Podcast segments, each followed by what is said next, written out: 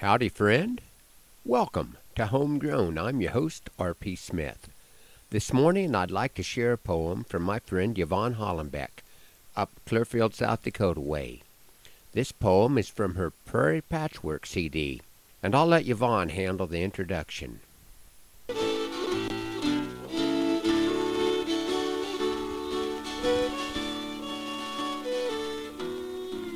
No one will ever forget the events of September 11, 2001. And less than 3 months later, on December 7th, we commemorated the 60th anniversary of the tragedy at Pearl Harbor. You know, over the years, a lot of people have given their lives because of us and for us. And the most important death on our behalf was over 2,000 years ago. It's the real reason we celebrate Christmas. I was thinking about all of this when I wrote the following poem. It's called The Christmas Quilt.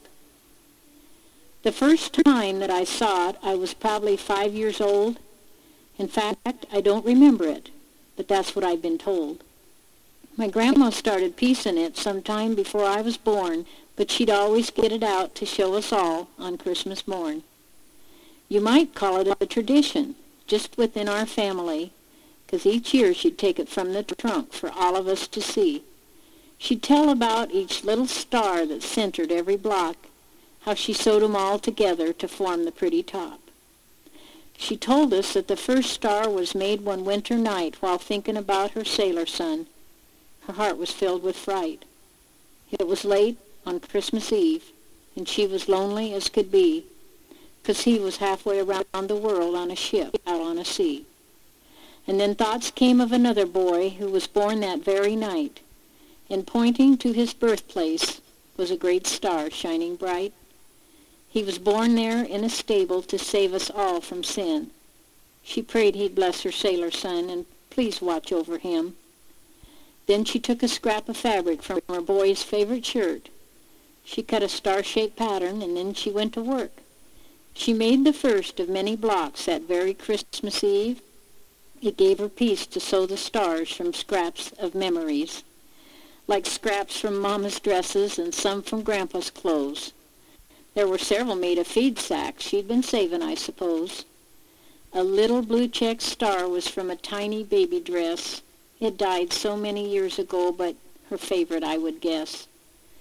When she got the blocks completed, she had made just 48, the same as those upon the flag of our United States. The hours she spent a-stitching it helped pass the time alone while waiting for her sailor son to make it safely home. She put a label on the back and packed the quilt away. She'd give it to her fine young lad when he returned some day. The label read, "This quilt was made for Christmas, 41. 'Twas made with love to let you know I'm proud you are my son." And then came the awful message. Her son would not come back. His ship was in the harbor when the Japanese attacked. The quilt was left in her old trunk, along with several more, a folded flag, a purple heart, and clippings of the war. It was exactly 10 years later, Christmas morning, 51, the first time that she showed us all this quilt she'd made her son. And she told a little story about each and every block. She had a lot of memories sewn in every piece of cloth.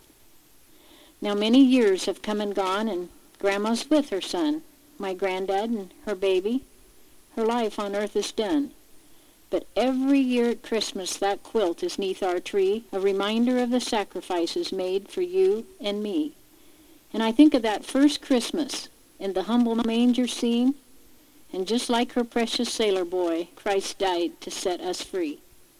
Forgetting the true meaning of the season brings me guilt, but then I am reminded when I see her Christmas quilt. Thanks, Yvonne, for sharing your thoughts with us this morning, and thank you for riding along on Homegrown.